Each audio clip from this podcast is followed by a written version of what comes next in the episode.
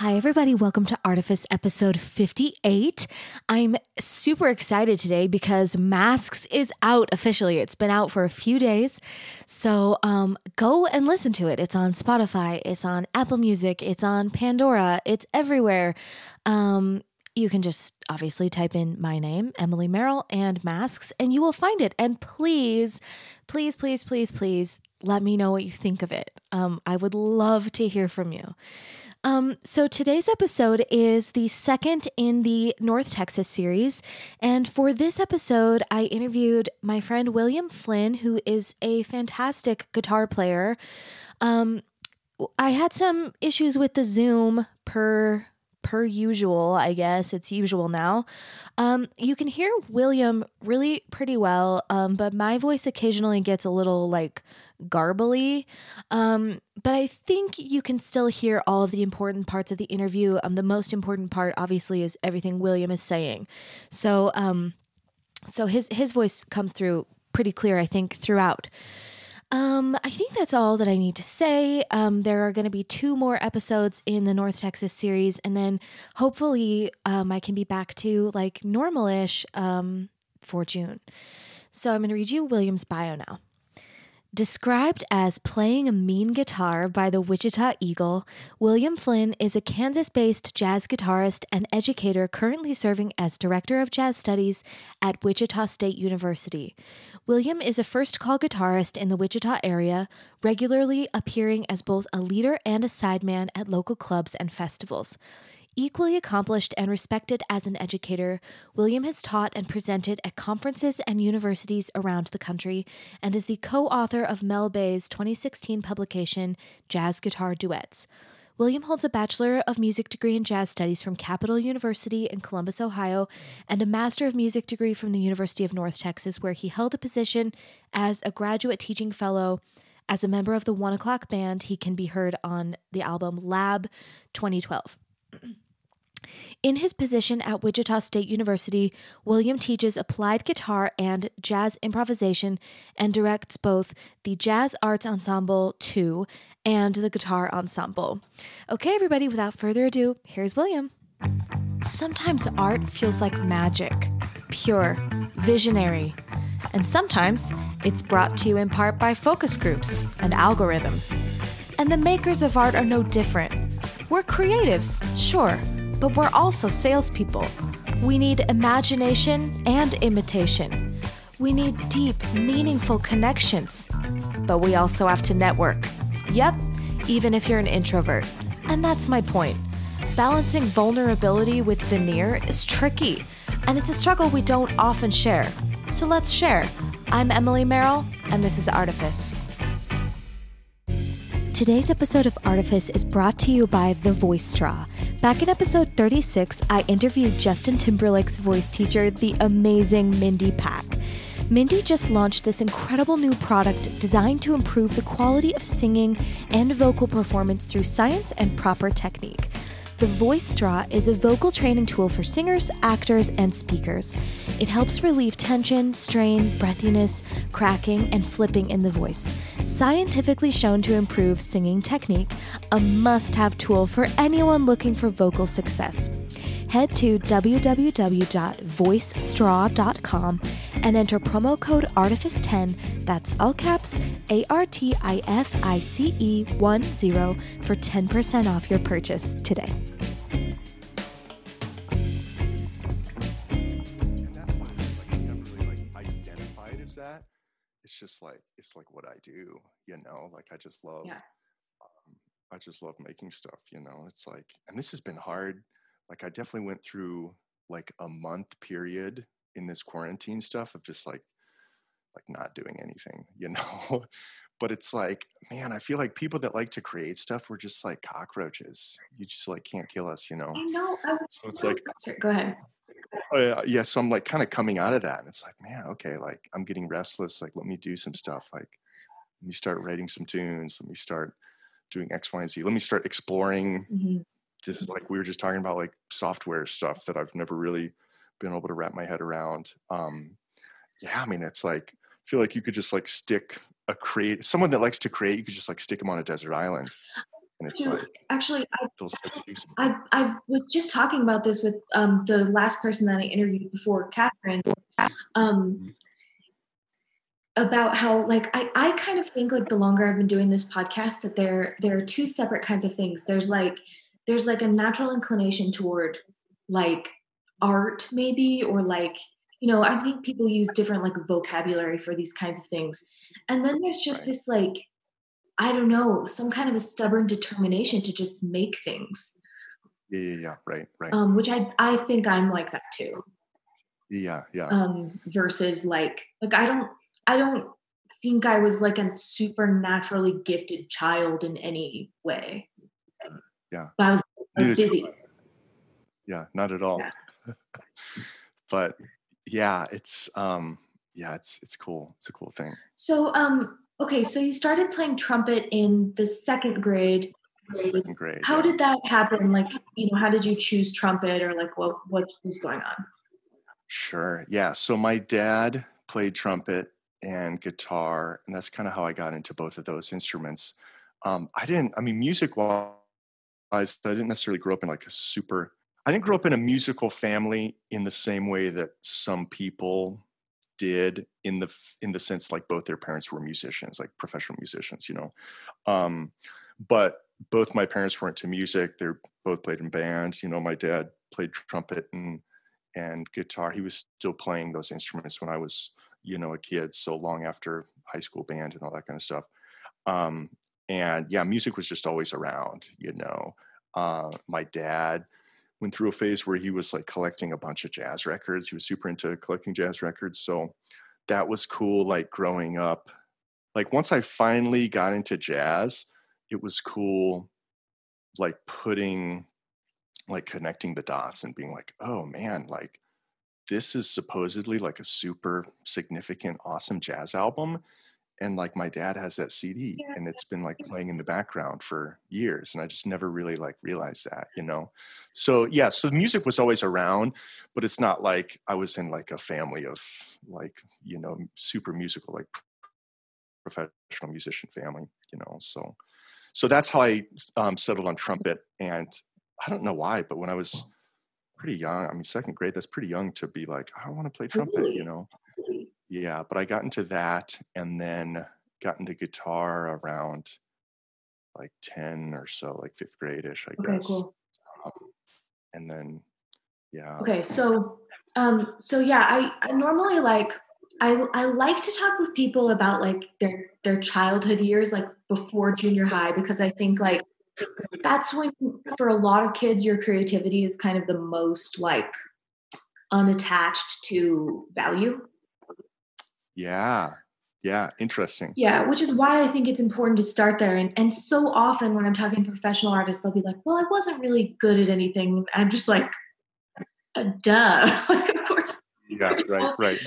But that's that's why I like because I think I think it's the it's the it's where you we see the first origins of like curiosity, that kind of like impetus to make things, like all that stuff that like now enables you to be a professional musician like starts yeah. when you're a kid. Totally um, totally. and i think that's when you start maybe sometimes forming some mythologies about like what it means to be an artist. Um, you know you maybe are getting attention from adults in ways that start to form your identity.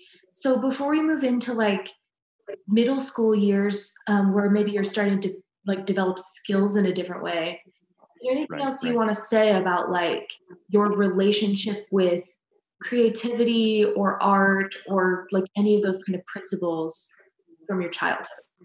Sure. Yeah, I don't know. I mean,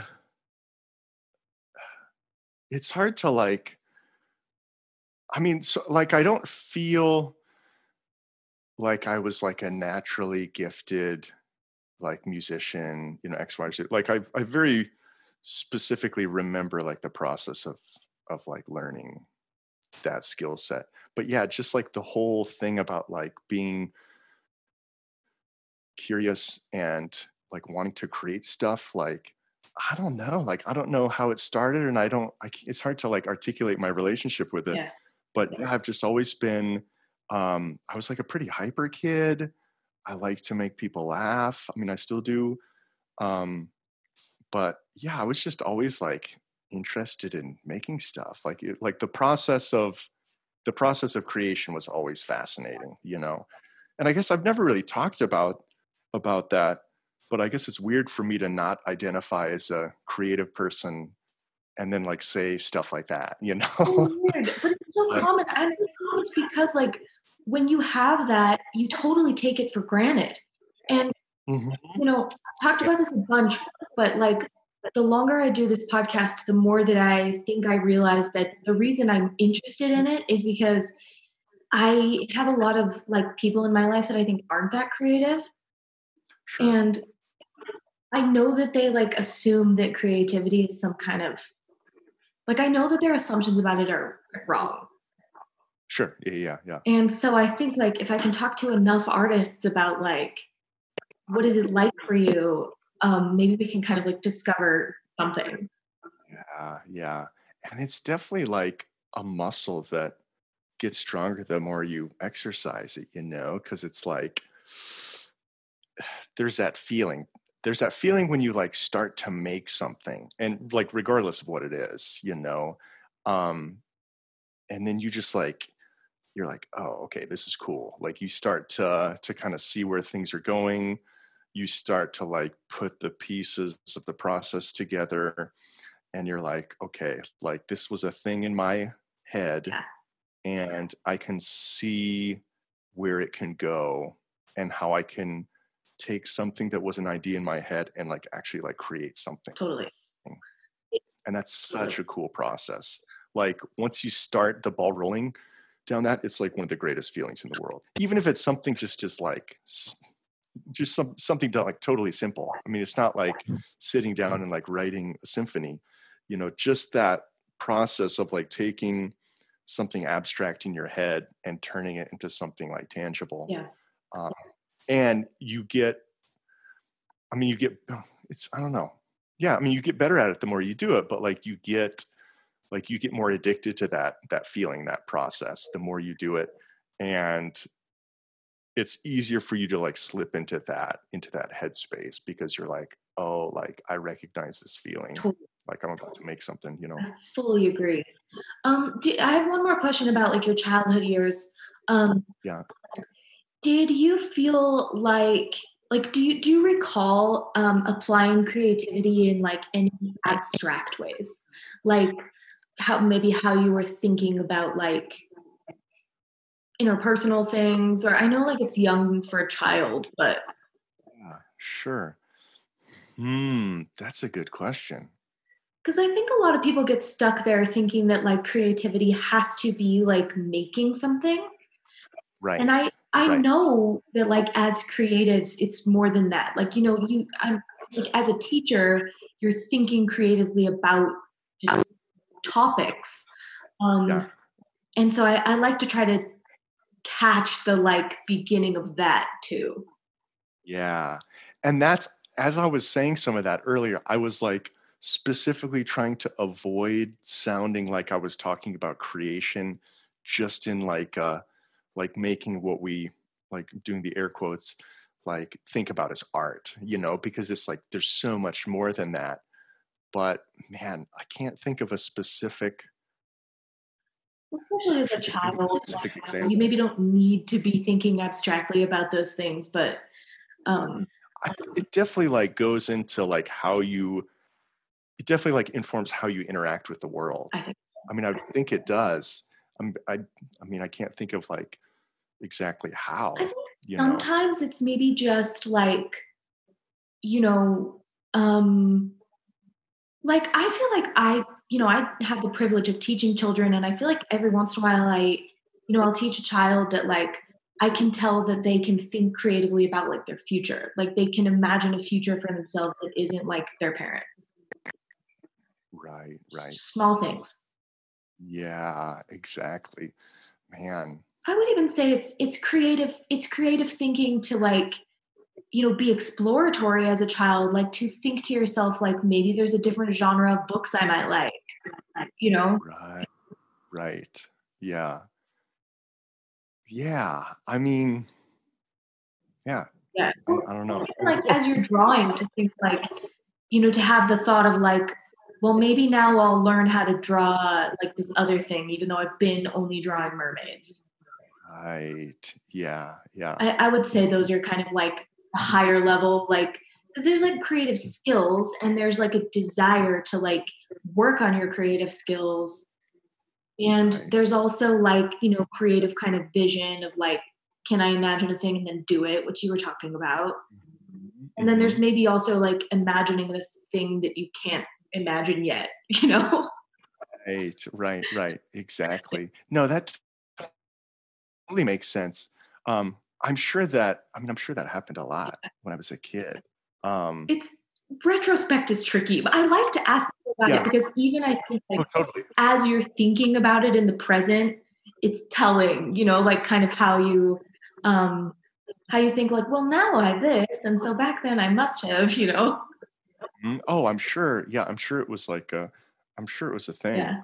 Okay, so let's move into like let's move into middle school. I have the assumption that, you know, for at least like American students that around middle school is when your skills are starting to be like kind of tested and measured in different ways.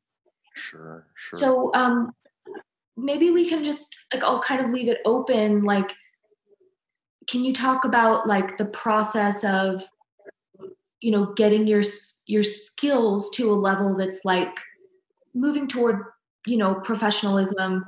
And, sure. and then you know because i know that you ended up as a music major maybe also mm-hmm. talk about like during during you know 13 to 18 years old what happened to your like visual art?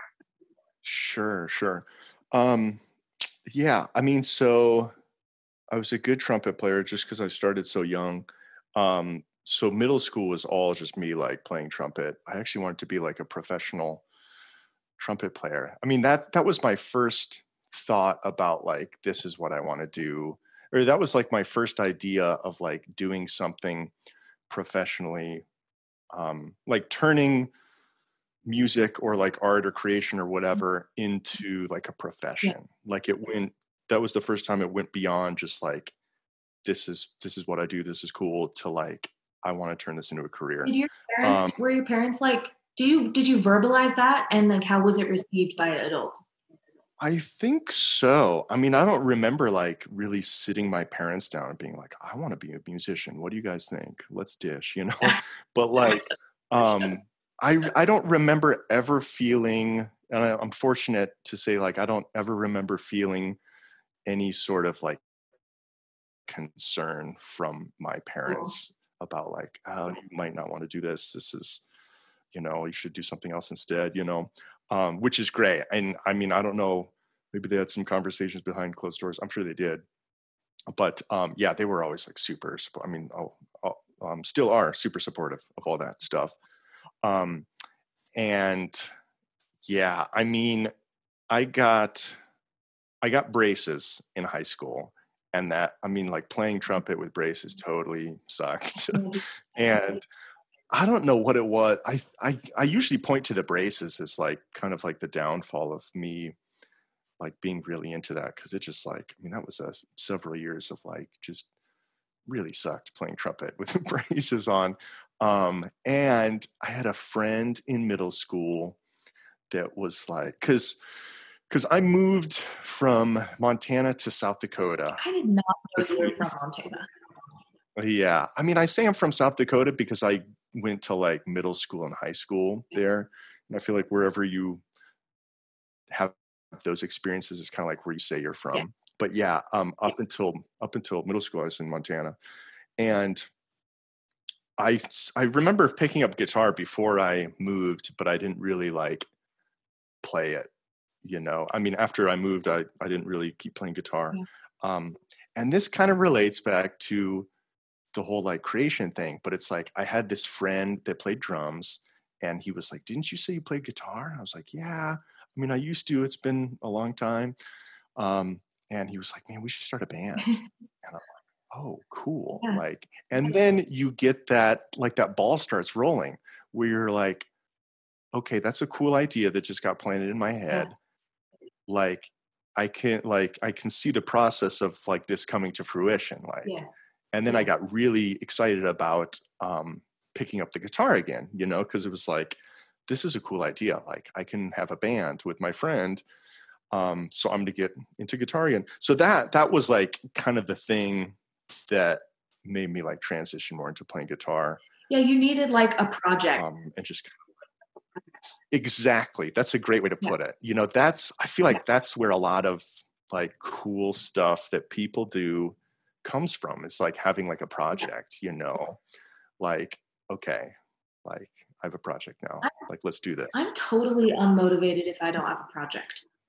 Yeah, it, totally. It can be like really small. Like my project can be like, you know, I like I need to make a meal plan for this week. Yes. Um, yeah. Like it, it can be stupid things, but like mm-hmm. I yeah, if I if I like I I'm not one that is gonna create stuff if I don't like at least have an idea of what the end point will be. Yes, exactly. I, I exactly. just don't. I won't do it. Um, uh-huh, uh-huh. Which is why maybe I think like when you were saying before, like you, you don't relate to this like artist thing. I think I'm the same way. But I'm yeah. so creative. Like I I I have to be creating, but it's not just like you know we both know people who like it's like they live and breathe this thing. And like right. i'm so not like that. If i don't have a project right. i can drop i can leave music. Yeah yeah yeah. I don't yeah it's almost like we need to take back the artist stereotype you know and be like hey like creative people come in all shapes and sizes you know they're not just the the artist stereotype. Yeah it's uh yeah i mean projects are huge. I mean having something something to do um is like having a goal coming up with something like a project or an idea that you're passionate about um and that's i mean that's a great way to put and i never really thought of it in those terms until you just said that but yeah that's totally what made me like yeah. oh man i want to get good at guitar because i can I can start a band with my friend. So how how old were you when that when your friend proposed this band? Uh, eighth grade. Cool. Okay, uh, so before then, when you were when you were trumpet was your main thing, um, is there anything you want to say about like the way that maybe like your teachers or like peers were, you know, valuing your trumpet skills? Like, was that was that starting any like narratives about how you feel about your musicianship? Yeah, I mean, I was a really good trumpet player. Um, I mean, it was a small small sample size. You know, I was like living in, um, you know, pretty small town in South Dakota. Well, big by South Dakota standards, but not you know big overall. Um, so, and I'd just been doing it for a long time. I mean, I attribute the fact that I was like a really good trumpet player and um, I mean, I don't want to like sell short the all the practice I put in, but I had just been doing it for a long time. Like I'd started in most people start in fifth grade. I started in second grade, so I just had a massive um, head start. Yeah. Um, but yeah, I was just like super. Yeah, I mean that was like the first time that you're talking about narratives, like based on perception. That was the first time where people were like, "Man, you're really good at yeah. that," you know. Yeah. And I don't mean to say that as like up until that point in my life, no one ever said I was good at anything. That's kind of how that came across. No, no. But it was mm-hmm. like, it was like, okay, this is like a skill set that I've been working hard at and I'm like good at it. And it's like, I'm like recognizing that I'm better at all these other people at it. Um, I love and, sorry, go ahead. Oh, no, no, no. I like to ask people about this stuff. And, you know, a lot of the people that I interview, like kind of skirt, skirt around the answer because they, they'll be like, well, I try not to care what other people think. And I'm always just like, hey, but your 13 year old self definitely did. So, yeah, yeah. Oh, yeah, oh. definitely. I mean, at that age, yeah, it's, it's worth saying because I think like these points, like for better or worse, they inform like who who we become. And for a lot of people, depending on how that kind of stuff goes, like people stop being creative maybe sometimes. Sure, sure. And you know, we we all know stories of it going either way. Like you get a lot of praise when you're you know 12 13 and suddenly like this thing that always felt like really free starts to feel kind of scary pressure yeah right um, right or like you start getting a lot of praise and like previously you never really felt valuable and then like it motivates you you know like just, yeah. i just think it's exactly. worth asking about like what was going on with that at your in your like fragile teenage mind yeah yeah it was definitely motivating you know getting praise um definitely like motivating to keep working at it and it was motivating to like continue thinking of that as like a viable career path it, it um did it do anything for like your identity? Like again i think as teenagers we're so so many of us unless maybe you have like really really cool parents you are trying so hard to like put yourself into something. Right. I don't know if i ever thought that um yeah.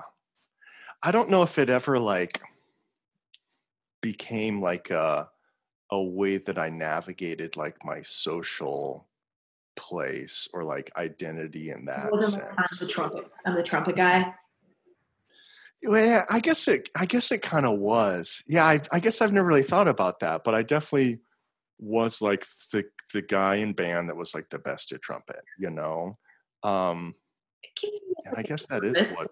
Yeah, I guess that, that is kind of that was kind of an identity you know? I mean like i said i still don't identify as I guess it's it's like the difference between like the way that we internally the way that we ourselves identify with ourselves and the way that other people identify with us you know? Yeah which i think does matter. i mean even if as an adult you're like i really try not to care what people think like it it it definitely affects you. Like we are social creatures so you know it, it affects you somehow. Yeah, yeah, yeah, definitely. So, okay, so then you got braces, and you you had to stop a little bit being the trumpet guy. Yeah, it was. Is I mean, my it was like a combination of that and the fact that I was getting more into playing guitar. Mm-hmm. That was definitely like kind of like the the crash and burn of my of my trumpet playing to the point where in band my let's see I played trumpet my freshman year of high school band. And going into sophomore year, my band director was like, okay, we need more tuba players, more sousaphone mm-hmm. players. And I was like, oh, that sounds cool. And that seems like it's going to be a lot more forgiving with braces because mm-hmm. the, you know, the mouthpiece is just so much bigger. It's not going to be, because man, that trumpet mouthpiece was like right on those braces. It like was so painful. Um, and so that's kind of when I like totally put aside the trumpet. And I was like, I just did tuba. And um, I mean, to be honest, I didn't really work at it that much. You know, it's like I still remember like sitting at home, like working to memorize my marching band music. And I'm like, ah, like this is such a waste of time. This is stupid. Like I'd rather be playing guitar right now. Can I just point out know? like how funny it is that you thought about the tuba? That sounds cool yeah, yeah, right, right.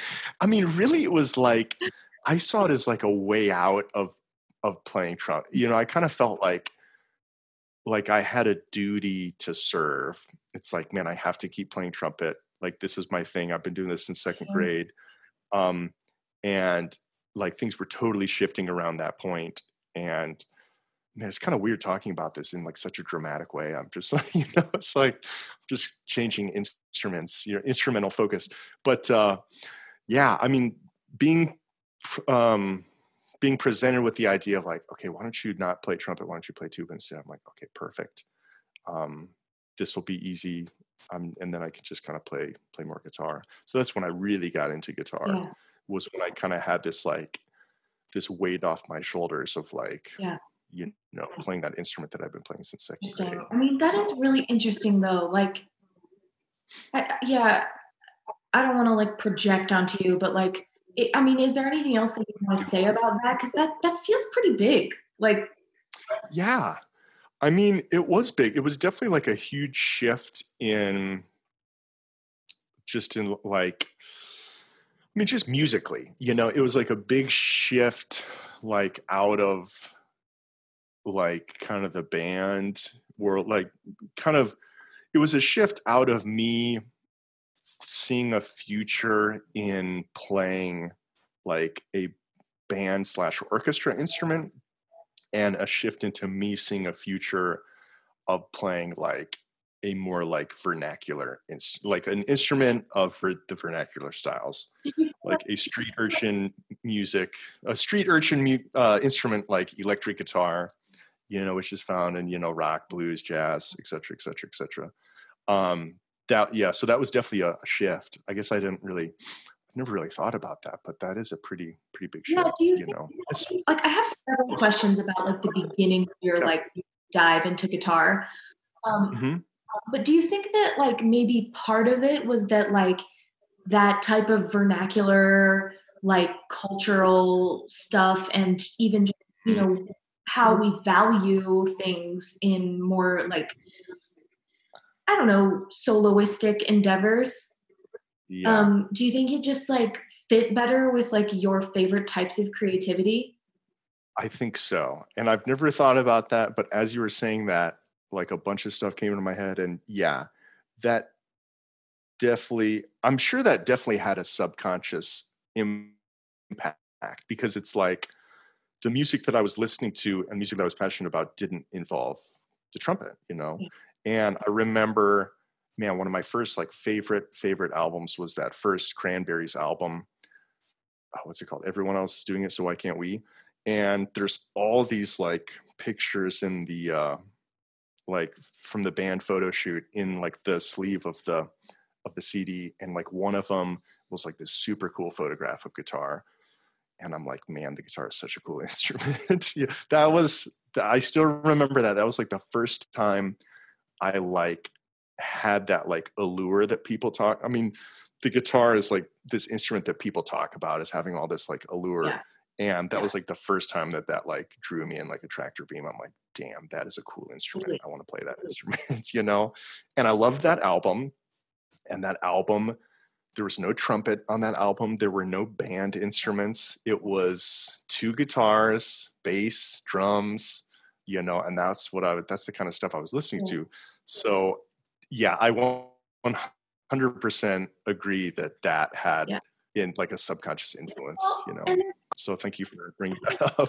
yeah, you bet. There's something about the like um, the projectness of it too. Like when you're when you're in a when you are in a band and like you know we both know how we're using this word, but for the listener, like an, an orchestral band. Um, yeah, yeah. When right. you're in a band, you don't really get to be creative. You're, you're not going to have exactly. Yeah. Yeah. You're just, yeah. I mean, that's a great point because I never really felt creative. I didn't feel creative playing trumpet in band in the same way that I felt creative playing guitar and like being in a in a garage band. Right. Like I did not feel creative playing Sousa marches in my concert band in high school. You know, I felt creative hanging out at my friend's house. His name's Matt. He was the drummer and like working on writing songs and i'm like dang this is cool like we can like we're writing a song right it's right a pro- like this project. is awesome you know like yeah. Yeah. The beginning and end yeah. in a different way. Yeah I, totally. I get that. I mean i did a lot of choir as a young person which i loved um, and i still felt like i didn't feel personally creative about it but i did get that like that amazing thing that i think as performing musicians we like look for of like that kind of group um manifestation of a thing that you couldn't do alone. Yeah yeah. I was very taken with that. And also um i was talking about this with jeff baker who i who i interviewed a couple weeks ago. Well now I, I guess it was at the beginning of february in another lifetime. Um, yeah, but uh, we were talking about like as a child having kind of like a an appreciation for like excellence, like things done excellently. Yeah. And there's some there's something like very thrilling as a, as a child about being part of things that were like like, tr- like truly kind of excellent.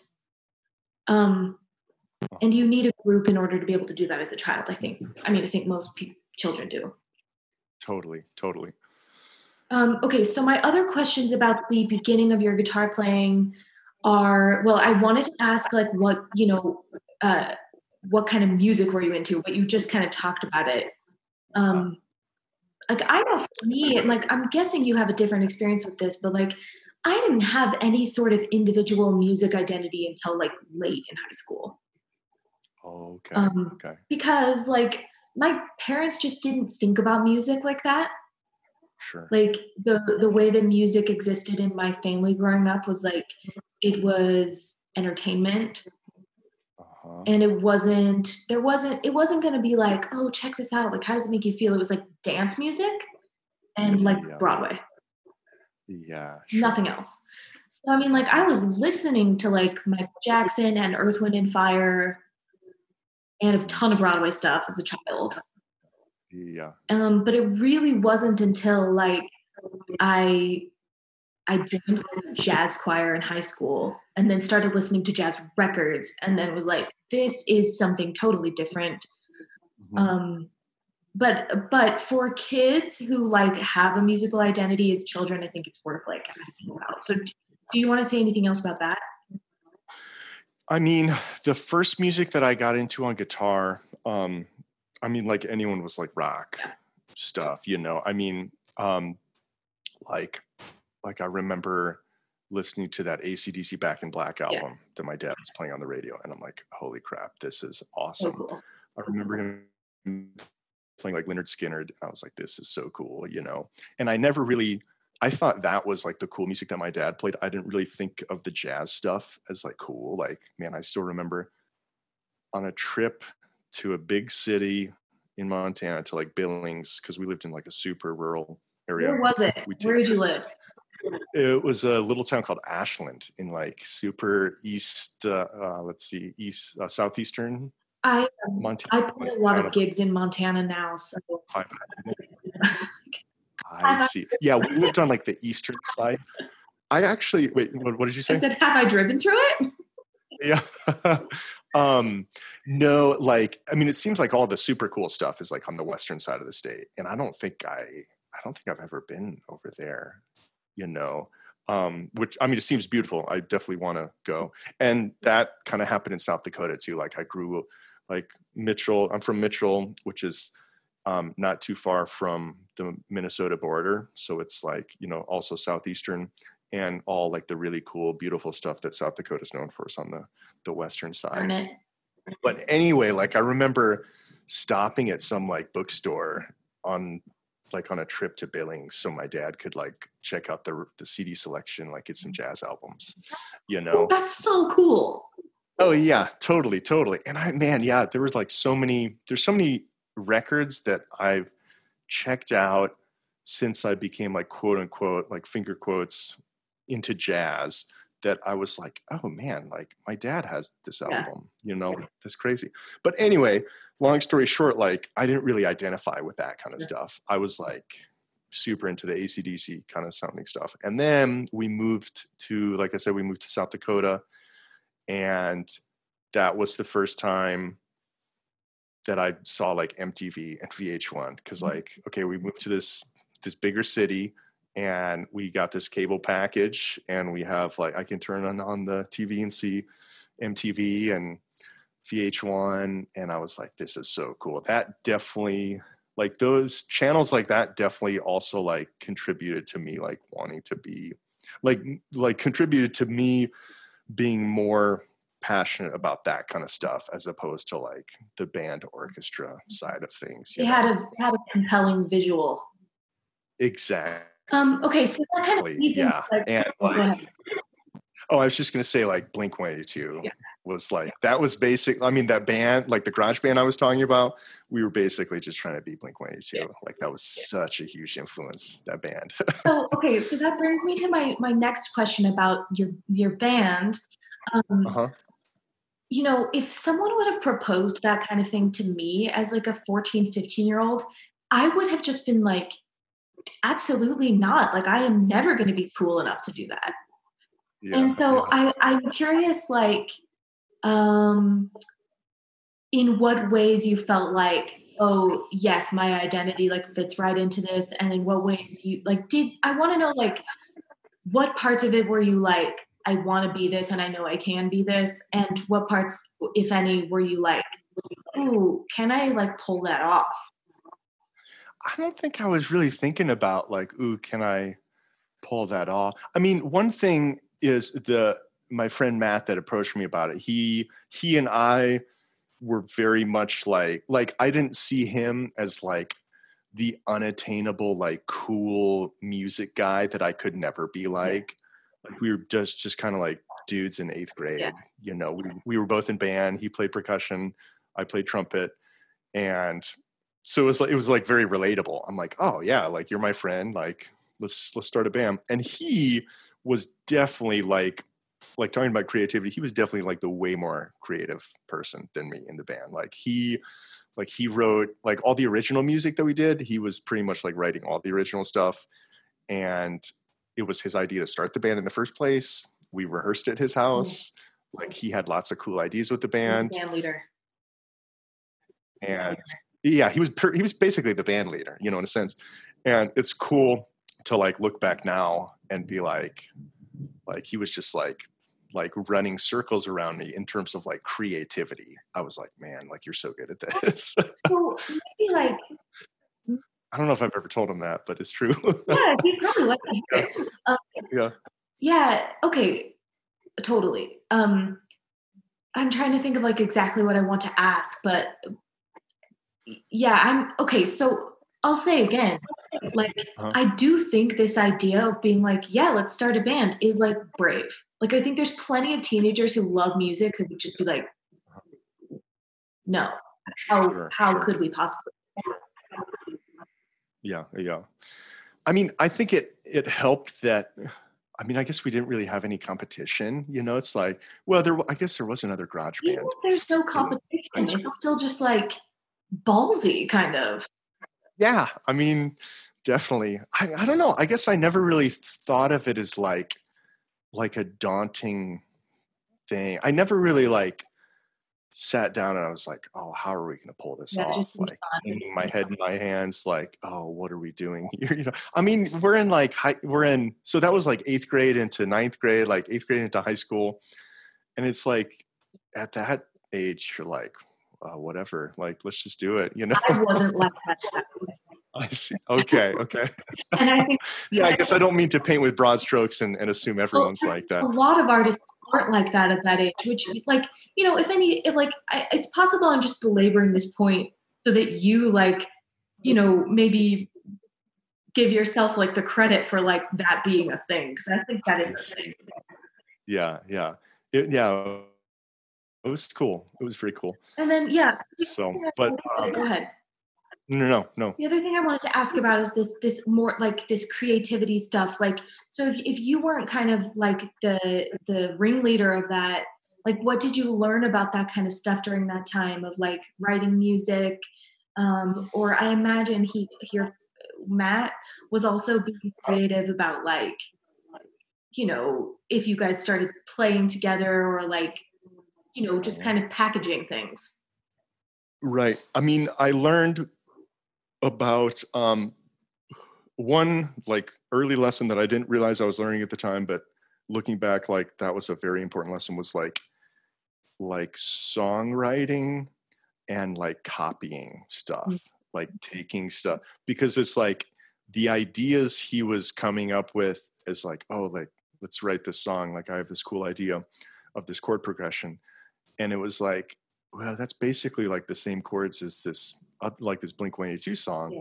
you know. Yeah. But then it like it made me re- realize like how much of creating something is just like like drawing from your inspiration and I mean just like that whole like steal like an artist idea, yeah. you know. And so that was really cool. It's like, oh man, like we can we can take like we can take this influence and try to emulate it and it's never really going to sound like them because we aren't them but it's going to become our own thing and there's going to be like these like these stylistic similarities but it's like such an important part of creation that i didn't really realize like i didn't really realize that like creating something it, it doesn't just come out of this like vacuum mm-hmm. you know so it's like you can like it's a totally viable way of, like this is how you do this you know like you take something that you like and kind of try to copy it. Well and i think it's worth saying like it's not it's not just how you do it that's like how everyone does it which is i think a lot of oh totally totally. stuff who aren't like artists um they don't get that they they they don't even consider that like what we're doing is maybe way more accessible than they think. Yes yeah exactly and, it's it's unaccessible in ways that they're not thinking to Yeah, yeah, yeah, yeah. That's a great point. It's like it's it's kind of both at the same time. But yeah, there's like so much. There's so much stealing in art, you know. Yeah, those two things are like big things I was thinking about when I was like naming this podcast and thinking like how frustrating it is, like the types of things that are misunderstood about our careers in the arts, sure. and even misunderstood from person to person. Like as uh-huh. small as that thing of like well at that age you're not thinking about that like that's something that like you know a, a less evolved version of me would have heard you tell that story and been like wow he must be a way better artist than me because like and now i can just understand like my parents were really hard on me and so if i was going to go for something i needed to like know it would work I because like there was so much criticism just like around every corner my parents like made fun of me for starting a band. Oh. You know? Oh. So like it's yeah. really easy even um, between artists to kind of like take for granted like the parts of our story that we would just never think would be like interesting or surprising to someone else. Right. Yeah, that's that's yeah, yeah, totally. I have nothing to add to that. That's great. like an artifice too. Like it's not on purpose, but like like I was just talking about this with Catherine. Like I remember like you know occasionally finding out that someone that I went to school with had professional musicians as parents, and mm-hmm. being like, so okay, now that explains a lot. Yeah, right. So her parents were professional musicians. Well, hers weren't, but just I, I was just oh. talking about this phenomenon with her of like you know, sometimes the people who, because we went, you know, there are a lot of people who end up in North Texas who come from like musical pedigrees. Totally. Yeah. Like that, it wasn't something that people were talking about that I recall. Uh-huh. Um, and I just kind of assumed, I mean, I think when, especially when you're 18, 19, you just assume that everyone like you, you know, uh-huh, exactly. Yeah. same kind of stuff you're dealing with. So yeah. when someone is so much better at something, you, you know, never going to assume like just because they've been exposed to these ideas since they were born instead of like right, years right. ago. Exactly. Now, did I mean so? Did you grow up with anyone that was like that that had professional? Because I did not at all. Like, I mean, I totally relate to that. It's like it wasn't until I got to school where I was like, like, whoa, like, oh, like this you're really good at this. Like, like it makes sense why you're so good at this. Like yeah. your parents are professional musicians. Like, like, oh man, you have perfect pitch. Like, oh, that's crazy. You know, like completely different experiences. Yeah, like yeah. even someone who's next to you on the bandstand, like you can have phenomenally different experiences, different relationships to the music, different relationships to creativity. Um, yeah, and then I think about like you know as i've gotten older like one thing that i that i think about a lot is like i think because i dealt with so much criticism in my childhood i had like a mm-hmm. doggedness when i went to college. Like i in some ways like i was very insecure but i also just like it was so used to that feeling that it just like it's like what else is new yeah. you know? Result, like some of that stuff didn't affect me like I know it affected other people. Because yeah, I was like, that, of course every like of course I suck at this. right. No, that's a huge thing about music school. And it's like that's interesting you bring that up. So you were like, man, because that's like a thing about music school that is like so um that creates so much disenchantment and makes people not want to pursue it anymore but that's interesting like you were like desensitized to all those things by the time you got to music school. Or at least like i had i don't know that i would say i was desensitized but it just was so regular. Yeah things yeah. would still totally hurt my feelings and make me feel like you know i would feel discouraged in some ways but it just was like it, it was never gonna um prevent me from risks like it would. Because by that by that point in my life i had just learned like if you want to do something you just have to do it because people aren't going to support you either way. Like that was kind of how i entered school. Wow. which is just in some ways it's really great. Like, yeah right right. It kind of like lifts this like burden off your shoulders. I mean kind of a weird way you know? But we don't have the skills at that age or some of us i think ever to like talk about the reasons that we are responding differently to different things. Right. But I'm so interested in it. Yeah.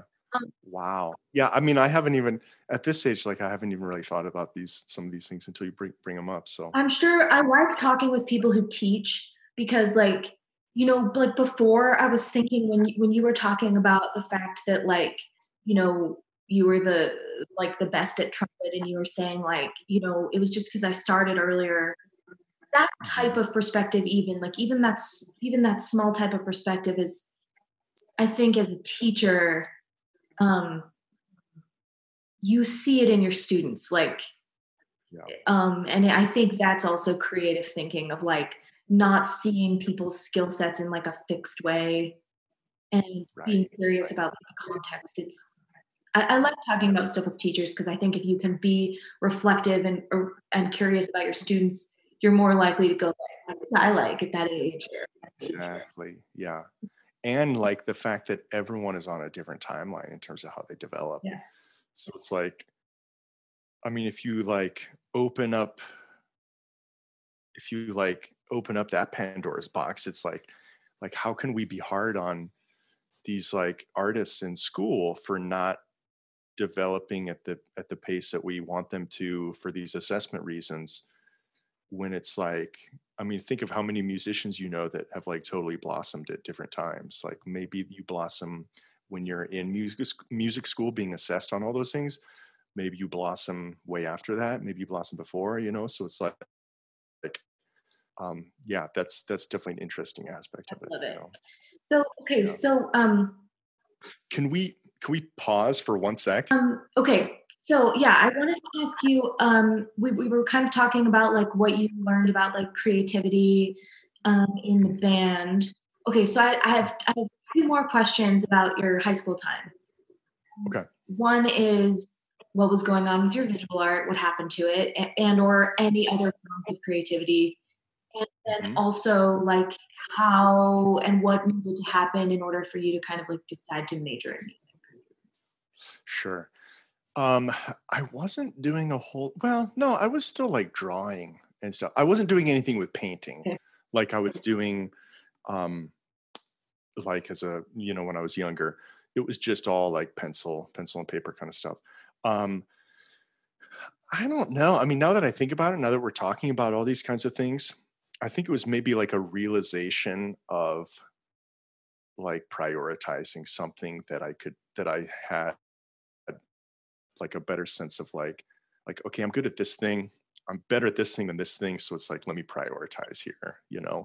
Um, and i guess it's just never been um, it kind of stopped being just like something that was like uh like something i wanted to do with my free time you know? I guess i just kind of like replaced the the desire and the time that i was spending on that kind of stuff with other things you know? Um but yeah there was never it, it wasn't like a, a flip a flip uh, switch was flipped and I was like, okay, I'm going to stop doing this and just start doing this. It just kind of naturally phased out. You also, yeah, you didn't, you didn't have to like let go of like a, a love, like it just, right. it was like the thing you loved was like being creative, and you were still doing that. Yes, exactly. Yeah, it didn't feel like I had to like stop doing. It just seemed like like another like another way to to create stuff, you know. So it didn't feel like I was like discontinuing that part, you know, or like chopping off that limb, I guess. Well, and I'm sure if it hasn't yet, it, it will find ways to come back. Like, I mean, yeah. I I did a lot of drawing as a child too, um, mm-hmm. and uh, and I love like those the small opportunities that I have as an adult to like be creative visually. Um, yes. Um, like with your coloring book. Yeah, and even like I didn't make that, I still just like, you know, or or yeah, What was your idea. Right. Like, or being like a creative director of like, you know, the color schemes that I'm going to use in like a photo shoot or, um, you know, like that kind of stuff's really satisfying to me now. Yeah. Um, yeah. And then t- tell me the story of like how you kind of, yeah, got, got good enough at guitar to like audition for schools. Certainly, like jazz became more of a thing at some point. Like just yeah. So that was like so in between my so like band was always a huge part of my um of my musical life in like middle school and high school, you know. Um and it was it's interesting like interacting with guitar player because guitar is not a band instrument it's not a band orchestra instrument. And so it was like it was interesting when i got to school and was around other guitar players that didn't grow up like playing in band. You know i was like oh that's interesting. Like yeah i guess if you don't play another instrument like you know like what is i mean band was like my it was like so much of like a um it was like a school thing. It was like a social thing. It was like uh, it was like where well, like all my friends were in band. I mean, not I had friends outside of band, you know, but it was like such a huge part of like my life in like middle school and high school. And it was it's you know it was interesting like meeting other musicians when I got to school that weren't that didn't have that kind of thing. And it's like, oh yeah, it makes sense. Like it's not like if all you do is play guitar, then you don't have to be in band. Um, but anyway, I had a band director. Um, my freshman year, he retired, and then I got a new band director my sophomore year, who was awesome. His name's Ryan Staley. Definitely like one of my biggest um, he, you know, mentors, influences. You know, if he had in Utah, there's like a big musical Staley family here. That's a good question. I'll have to ask him. How do you spell the last like name? S T A H L E. Yeah, that's how you spell his last name. I'll ask him. I'll text him after this. yeah. But he, I remember, so he was offering lessons. So he was trying to do that whole thing where it's like, okay, let me get to know the students before I start. Mm-hmm. And he's like, okay, I'm going to be offering lessons to any student that wants to take lessons and get to know me before um, the school year starts. And I was doing the the rock band thing, the garage band. And no closure. No closure. Well, we went through two iterations. The first iteration was 15 minutes based on the Andy Warhol quote. I think Andy Warhol, the everyone gets 15 minutes of fame. Kind of so thing. like not a teenager. Like that's cool. Right. Like yeah. Andy Warhol. Like, yeah, right. Year me would have been like who? Like no no culture Right, right. And we had man, like on that topic, we yeah, we like tried to build our own website. Remember those like GeoCities websites? Not at all, because I wasn't doing anything like that. I see. So like, yeah, I remember being over at Matt's house. Like we were trying to like create a website, and yeah, it was it was wild. that also totally possible. Like I'm sticking with my assessment. There you go. Okay, I'll take it. I'll take it. But anyway, I took lessons from him, and I just wanted to take like I was like trying to figure out like, okay, how do I take cool solos on my guitar in the rock band? And um, he's a saxophone player. And so I like asked him like I wanted to talk about like soloing, improvising. And he was like coming at things from more of a jazz perspective. And um yeah, I remember like playing along with some Aebersolds with him. And I remember he pulled out this this, this like Sonny Rollins Aebersold. I'm like, oh man, I recognize that name. Like my dad has some albums by that guy. Yeah. And and it's interesting. Okay, so we were talking about projects and like how you dive into thing, dive into something when you have a project, yeah. and that's I think that's what it was. It just became like like this thing. It's like okay, like this music has been around me for a for a long time, you know, because like these records have been playing in in my living room. My dad's been playing these, but I've really never like I don't understand what's happening here. Like like what are they doing? Like how does this how does this track last for 10 minutes and like they're just playing a bunch of notes? Yeah. Like what on earth is going on here? You know? and it just became like a project. Like up until now I've kind of like described it as like a rabbit hole I just dove down. But it was totally like me thinking to myself like i want to i want to figure out how this works. Like this, my new project is like figuring this out yeah. you know? So and also like all the theory stuff really um really attracted me like just like mentally. I was like i mean there was just like so much theory stuff to navigate um and i still remember like as a trumpet player one of my favorite one my one of my most memorable trumpet lessons was when my trumpet teacher was like okay we're not going to do anything with the trumpet today we're just going to talk about theory. And like we just started talking about it and i'm like this is crazy. Yeah.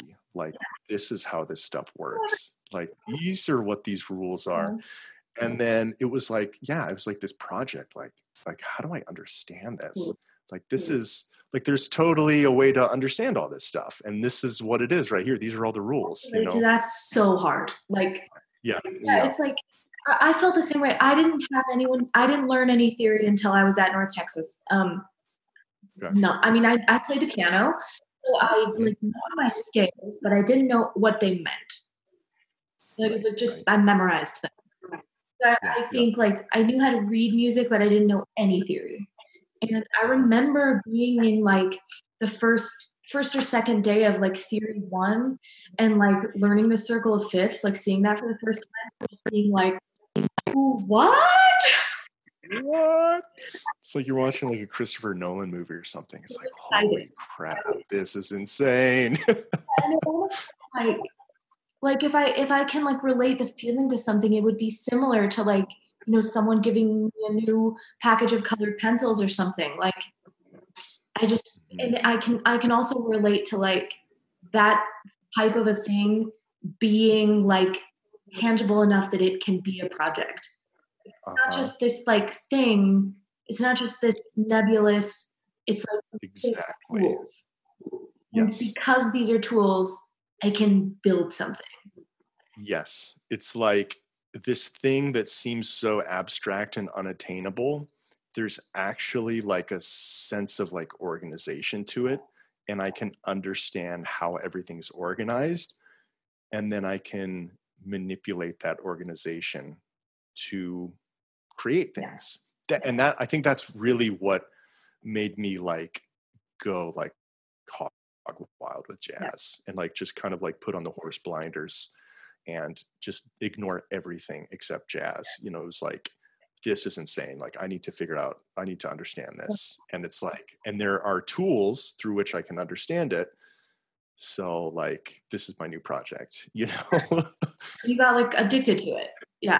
Oh, it was yeah. totally, it's a total addiction. It's like, you just get addicted with like, like understanding it more, you know? It's fascinating. I mean, I've talked about this before on the podcast, but yeah, what happened to me was like I loved choir, like I was into choir, and at my high school in Arizona, the jazz choir was the top choir. So like, you know, I wanted to audition for it because it was the top choir. It was like very elite. And then once I was like in the jazz choir, I was really quickly like, well, if I'm going to be in the jazz choir, I should like listen to jazz. So like I drove my car to Barnes and Noble and went to like the jazz section because like I had never seen it modeled for me to like go to a record store. Like yeah, that was not I that I was aware of in any way. Um, uh-huh, I went to Barnes uh-huh. and Noble and like kind of blue was like the first thing on the display case. Yes. Yeah. And I, I mean, I won't get into details because I've told the story before, but like my parents had my whole family happened to be out of town. Like I was old enough that I could drive, and they all went to California without me. And um, and uh, I went home and like played it on like the big like you know living room speakers. And I had this experience that was just like I have literally never heard anything like this. And yeah, like, yeah. what is it? How is it uh-huh. happening? Yes. And, yeah. yeah. Also got addicted yeah it's like the just the sound of it is so like alluring it's like it's like okay this is unlike anything that i hear on the radio this is unlike the acdc that i've heard this is unlike the stuff on mtv and vh1 like these instruments sound super cool there's no like lyrics there's like this just like abstract interest to it in the sense that it's just these instruments and they keep playing over and over and over again. And the tracks last really long. And it's like what is happening here but and then you talk about like an album like kind of blue like like the vibe is just so cool like you just want to live inside that album and you're like what a- that i bought like i was just shooting in the dark like i had no mentor yeah. and so yeah. like the next album that i went and got was um john scofield's Überjam oh yeah that's a great one yeah i knew i know every note you know like yeah. i got that and i was like this also is jazz uh-huh yeah Exactly. Yeah. Yeah. It's crazy. So I totally dove down that. It became my project, become obsessed. And then I like, I couldn't think of anything else to do. It's like, and this used to really, okay, something that, that really bothered me for a long time was the fact that people said like, okay, only be a musician if you can't do anything else. And that used to really frustrate me because I was like, I mean, I could do like we grow up thinking like we can do whatever we want to do. Like we can do whatever we put our minds to. Like, don't tell me what I can't do. Like, I'm smart. I could do X, Y, and Z. And what I've realized over the years is that they're not people that say that don't mean like if you like don't have the mental capacity or like the work ethic to do anything else. It's like if you can't do anything else in the sense that it would drive you crazy yeah. if you had to do something else and couldn't do mm-hmm. that. You know? and that's definitely like that was the deep seated thing that was like i don't really want to do anything else like this is cool like I, I can get a degree in jazz like i love jazz jazz is awesome and like looking back now it's like man like like imagine my parents being like like what do you want to get a degree in but i didn't get any like pushback and i was just like i am so obsessed with jazz and i can literally study it in college this is awesome. so that's kind of what that's how that happened. ask you, do you think, and like this is just an impossible question to answer, but I'm asking it anyway. Do you think that if things had like happened in your life where you had um like circumstantially gotten into like a different type of creative thing, do you think you could have done that or do you think it was music? I think so. I think so. I mean, like if some kid instead instead of there's a kid in your school who's like, let's do a band, there's a kid who's like, let's make films. Yes, yeah, I totally think so because it's like, and that just comes back to the point, like, just this idea, like, like, are we musicians or are we something bigger than that? And like, music, and like, this vessel of music is just the way that we are doing this. I love this question. It's like, much yeah the answer like what i think and after having interviewed you know 58 professional mm-hmm. artists mm-hmm. now in all sorts of different mediums um i think some of us are like you and me where like i like making things if yeah. things had happened in my life like i could maybe i would have been a chef maybe i would have just been a designer maybe yes. like whatever i i i have been like tangentially interested, like super interested in in like all those types of things at some point or another. Totally. And then I think there are some people who it's like it's music or it's it's painting. Yes. They yeah. and they do not express in other mediums and other mediums don't speak to them. Interesting. Yeah, yeah. Which Interesting. So fascinated. Yeah, totally, totally. So yeah, I totally I totally agree. Um or um, yes i see where you're going like if i if it wasn't music it would be something else that i could create with you know and not because i'm like oh i'm, a, I'm an artist i'm so creative right. Just like that's what i want to do like depressed yeah yeah. I mean it's like now i've been in been in my house for like a month now and it's like okay i want to create something. You know it's like if i was stuck on a desert island and there was no one around it's like still you get to a point you're like build a structure. I just want to create something just to like enhance my life right now, you know, because it just like, it's just so, yeah, it just enhances everything, you know, so. Yeah, I talk about this with Andrew a lot. Um, he, um, Andrew started out as, a, he had a scholarship for jazz drums at BYU. I remember playing a gig with him. Yeah, we were talking about this last night because I was telling him like I'm interviewing Will tomorrow, and I see. He's the worst. He's the worst memory. I like.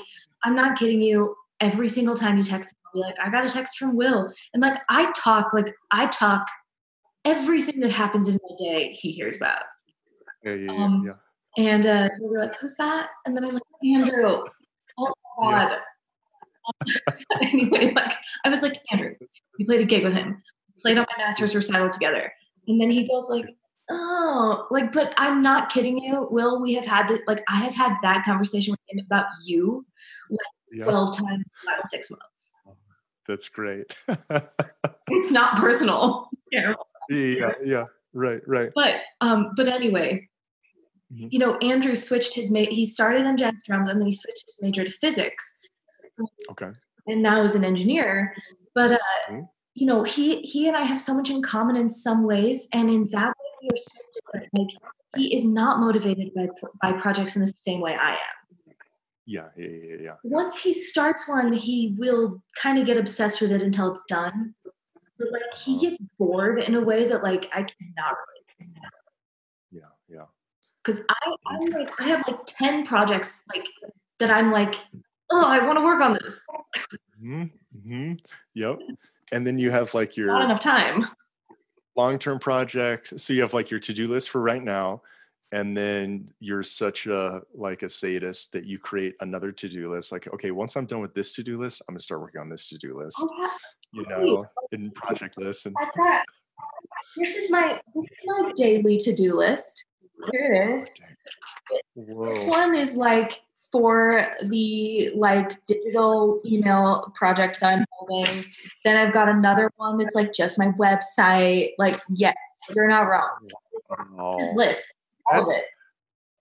And that's why you're so good at what you do. Like, I mean, that's part of that's not the whole reason, but like you're so organized and detailed that you're so successful wearing all these hats you know you're good at keeping all the balls up in the air i think like the people that i know who are professional artists who I, who I like feel the most kinship with are like that it's like you're creative in this like it's almost like your projects are your medium as much as your yeah. you know guitar is your medium for sure for sure um okay so yeah so tell me how you like um pick your school or like what happened yeah. So I knew I was like, okay, I probably need to get out of South Dakota if I want to like, you know, study. I mean, I don't know. I shouldn't say that. I'm not trying to bash on that, but it was just like, okay, I want to get into a bigger musical environment. I want to be a smaller fish in a bigger pond.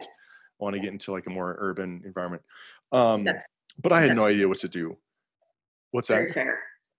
Yeah. And so anyway, this band director of mine, Ryan Staley, he was taking us to this music camp in Illinois. I don't think it's still a thing anymore, or maybe it, it might be under a different name. At that time, it was called Bands of America.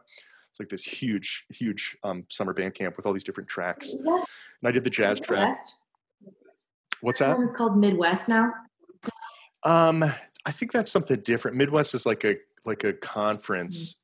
Mm-hmm. Um, it I think it I feel like it got called Music for All. I don't know, something like that anyone who maybe is associated with that that's listening to this can totally roast me and fact check me. But anyway, at that time it was called Bands of America, and I met um, a guitar teacher there named Stan Smith, and he um, teaches at a school in Columbus, Ohio called Capital University, and totally connected with him. Totally fell in love with just the way he um, yeah, just his approach to things and it's just like I really wanted to be his student, you know, and he kind of recruited me to go out there.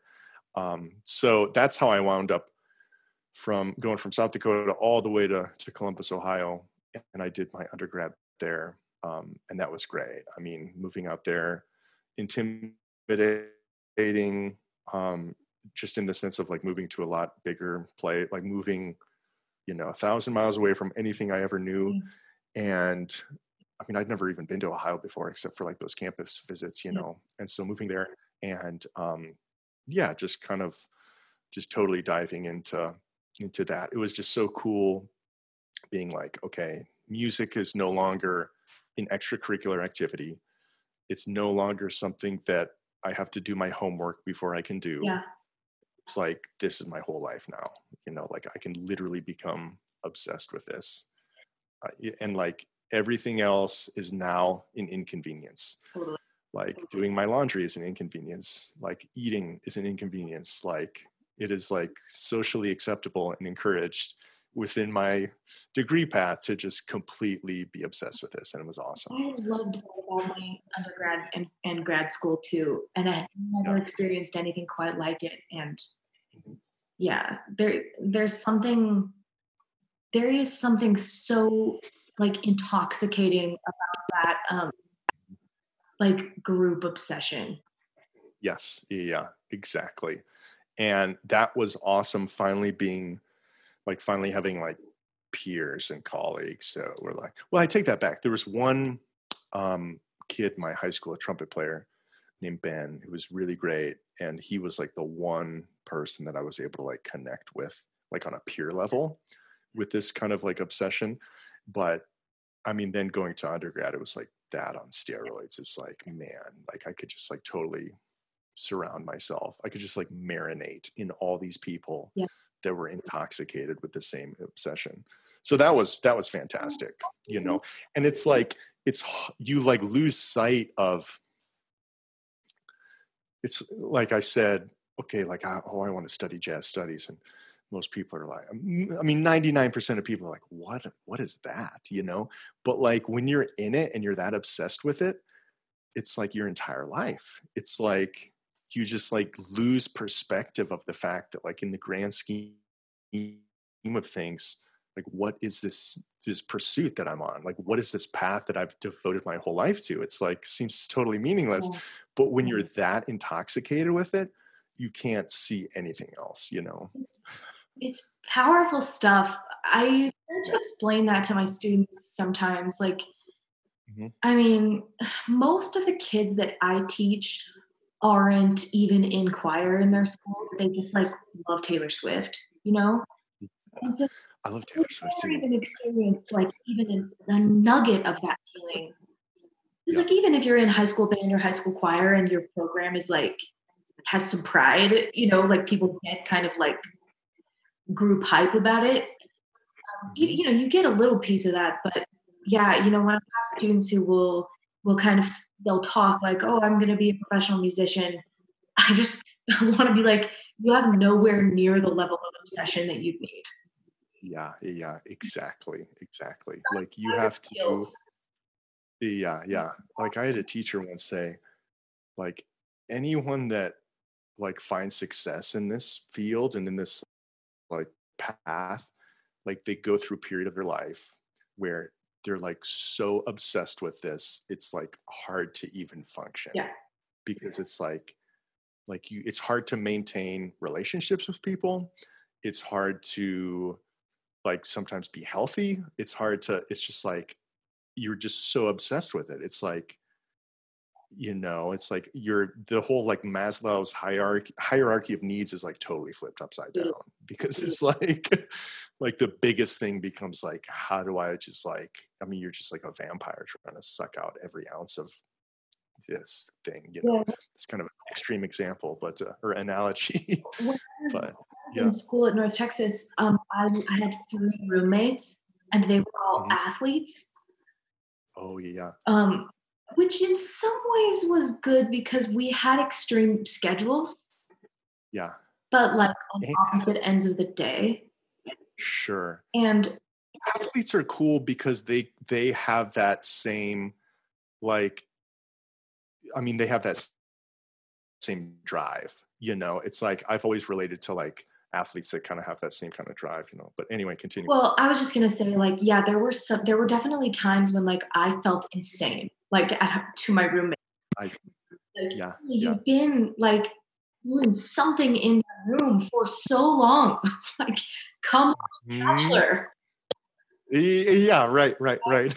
it's Charlie Parker solo. Oh! Exactly, exactly. And they're like, what?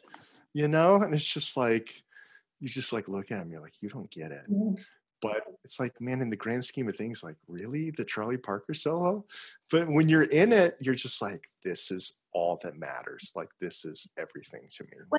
Like it just totally fills up your entire field of vision and you know? it's really um, powerful too about being in a being in a, a large group of people that are that are doing that because you you can see peers like um trying stuff that you're not trying and like it's just such a um an overwhelm of like ideas.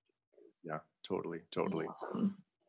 that's one of the i mean that was one of the best things about music. I mean i don't know how you felt but like i learned more from my peers in music school than i did from my teachers and that's i think that's the point of it all i was teaching at byu the past four years and mm-hmm. you know um you, north texas like culturally at byu people like don't highly of north texas. And mm, and the thing that they say about it is like it's too big. Like you're never going to get the kind of attention that you want and i would always say like no the hugeness of it is like the entire reason why it's great Exactly. Because, like yeah. your peers, you have so many teachers, like uh-huh. teachers, exactly. all of your peers and all of your teachers, and like it's just there's nothing more motivating than like yeah. 500 people killing mm. it. Yeah, yeah, exactly.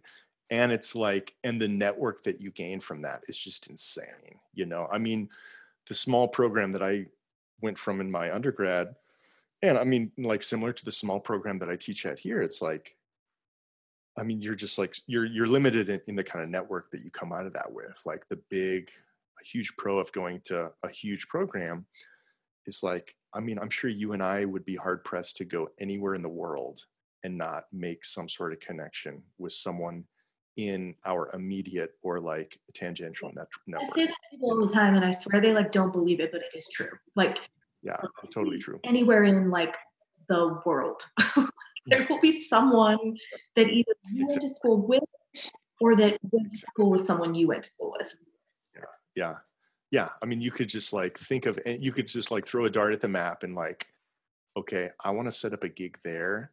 I think i could do it let me just start making the connections you know yeah yeah that's it's cool it's my favorite too okay um oh when you are in your undergrad and mm-hmm. when I'm saying the word you right now, I mean music, music majors.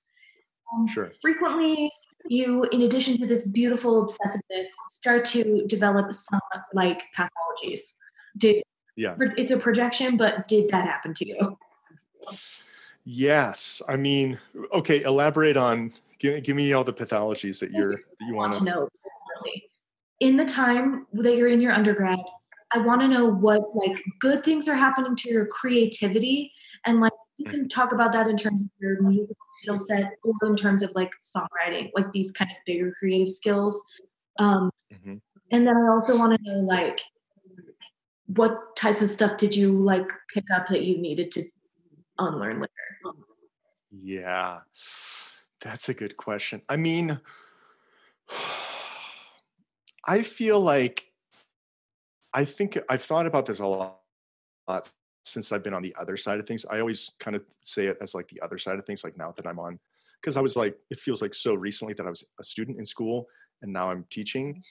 It's like, I feel like part of the reason, like part of what helps me be successful in my job now is the fact that I was like, I was really into the school process, you know?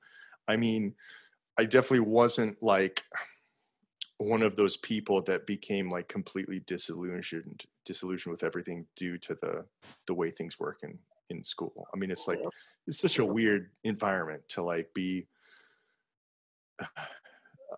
i mean just the whole assessment you know aspect of it is like just kind of weird and it definitely can drive some people crazy so i don't know i i mean i guess i'm not totally unique but i guess i don't have like a whole lot of things to say of like like I hated this. I had to unlearn this. This was horrible.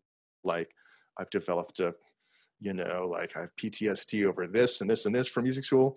Um, but like, like you know, is there something like, and it's just fine if there's not. If you have no like issues, that's fine. Um, I just like to make sure that I we talk about it if there are because you know resilience is also such a big thing for people who make community. Um, mm-hmm. But it could also maybe just be like, like I know for me, one thing like when I was in that total like obsession with like post bop and fusion, um, mm-hmm. I a little bit forgot. I a little bit forgot how to value beautiful simplicity. Yeah, right. So I would say the pathology kind of, you know, maybe. yeah, but, that's a good point because, like, I still remember a lesson I had with Fred.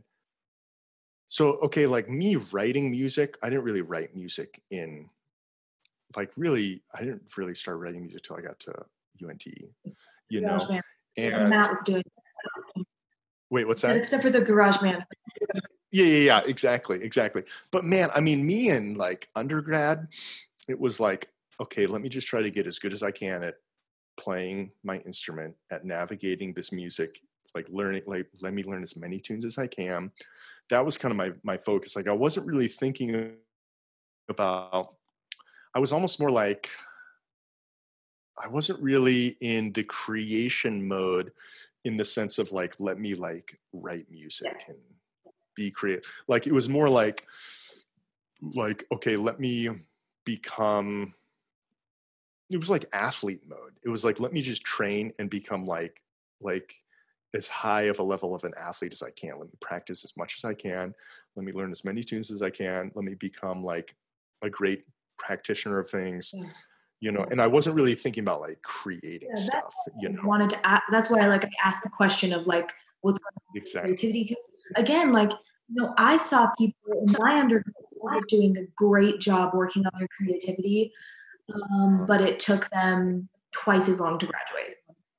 Yeah, right. And like, I don't have an attachment to like which is the right way. I just know that like if you're gonna keep doing it, you have to do both. You gotta like yeah. get your chops and you have exactly. to like recover and stretch your creativity. So you were yeah. chops in undergrad. Yeah, yeah, that's I mean, that's a great way to put it. I mean, the too long didn't read version of it is like undergrad was just chops, yeah. just like. And I don't mean to. I don't want to like paint the picture like I came out of undergrad and I was just like a chop monster, like. But it was like I wasn't. Real, I was just like concerned with like Be like an artist during that time. Yeah, and then I remember one semester I was talking with Fred, and I was like, I want.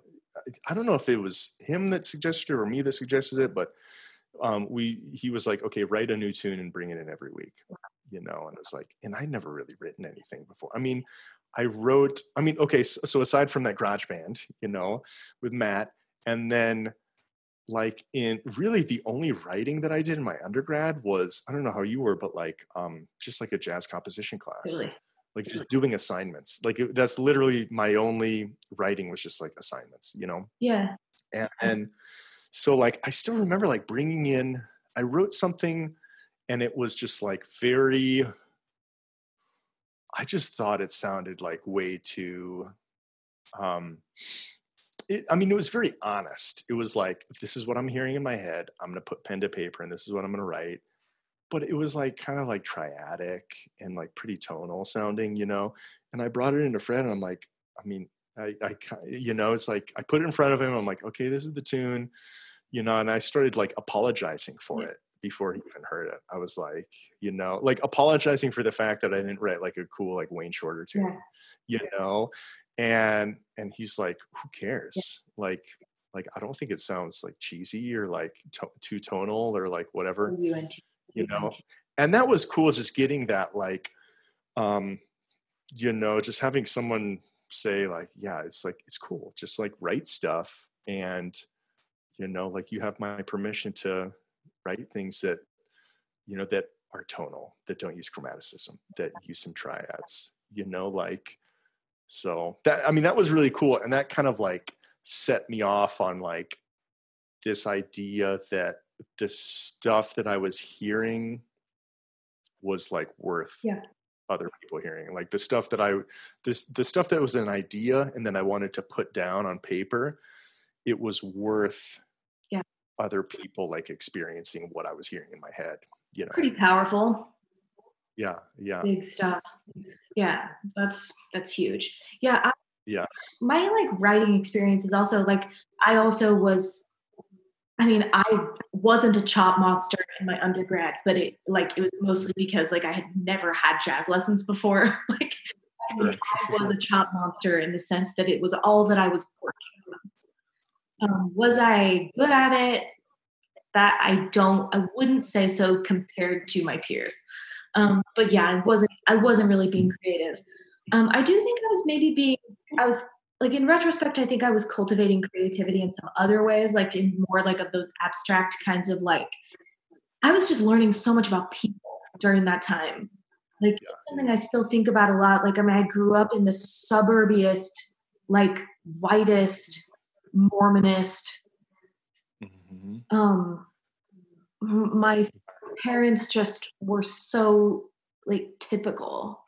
Um, mm-hmm and i think just in those in my undergrad years just being exposed to like so many different kinds of people was really like blowing my creative mind. Even if it wasn't like getting into stuff. Just yeah like these kinds of people exist in the world and they are interested in the same kinds of things that i'm interested in. Yeah.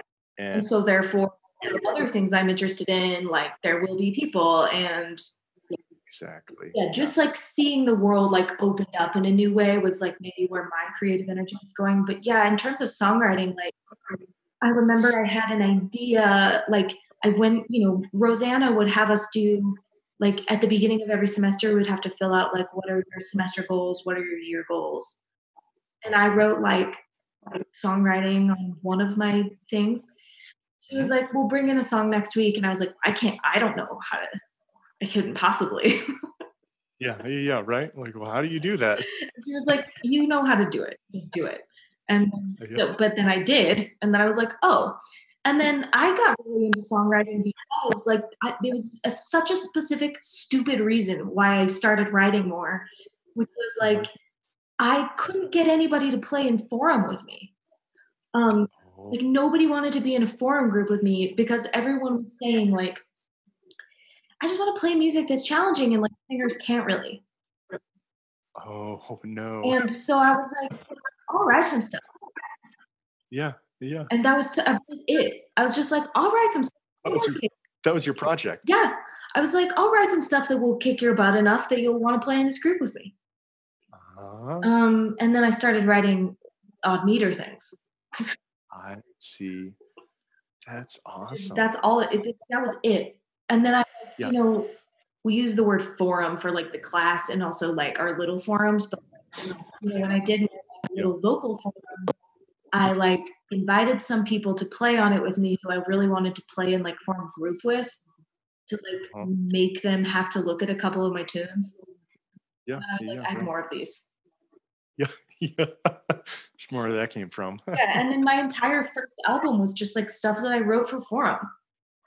Yeah, Wow. And uh Awakening, is that your first album? No. Awoken is one of the songs on it. Okay, gotcha. gotcha. Thanks for remembering that. Yeah, the entire yeah. I mean, there's only like two songs in four. Yeah. And like, not necessarily because that's what I just like wanted to write. It was just like it's a necessity. yeah, yeah, sure. Yeah, it was like sur- like creative survival mode, you know? Yeah, it's like yeah. I'll write something in 15. Uh-huh. Yeah. Okay. I'm gonna learn how to sing it before yeah you. yeah yeah wow that's wild we did we did some stuff in at unt didn't yeah. we we did like a few things I think you played on my master's recital i think so didn't i play acoustic guitar yeah um well, I'm sure I had you play like a couple of things, but I know you played with me on one of my recitals. I just can't remember which one it was, but I think it was my master's. Yes. Yeah, because I wouldn't have been there for your undergrad recitals. Um, yeah. Okay, so I want to ask you um, uh, just like how you decided to go to grad school and how you ended up at UNT. Yeah, so I was finishing up my undergrad and I was kind of like debating that thing that I think a lot of I mean, I think a lot of people in our um in our you know like degree path kind of we're in our field debate it's like okay do i want to keep going to school or do i want to just like you know, get some experience playing? Like, do I just want to become a practitioner of this? Do I just want to freelance or do I want to go back to more school? Or do I want to um switch my degree and do become a lawyer? Yeah, yeah, yeah, exactly. You know, so it was like I was kind of like weighing the options, and I remember talking to a professor of mine, and I was like, like I kind of want to just like keep gigging and like I want to graduate and then like live in Columbus and like keep playing gigs and do that whole thing, and then go to grad school, like get some experience first. And then and he was like he was like I think you'll lose your momentum, like just go right into grad school. And so I did that. Um, yeah, I'm, so that was like literally the, the the reason for my decision. I had a teacher tell me like he just kind of warned me like, okay, if you graduate and then you just start freelancing around here, like it's going to be really hard for you to get that momentum back and go to school. And I kind of I totally relate to that now because it's like the thought of me going back to school and getting my DMA is like, uh, do I? I don't know if I could do that right now. You know. What's, what's that? I've, I've thought about it too.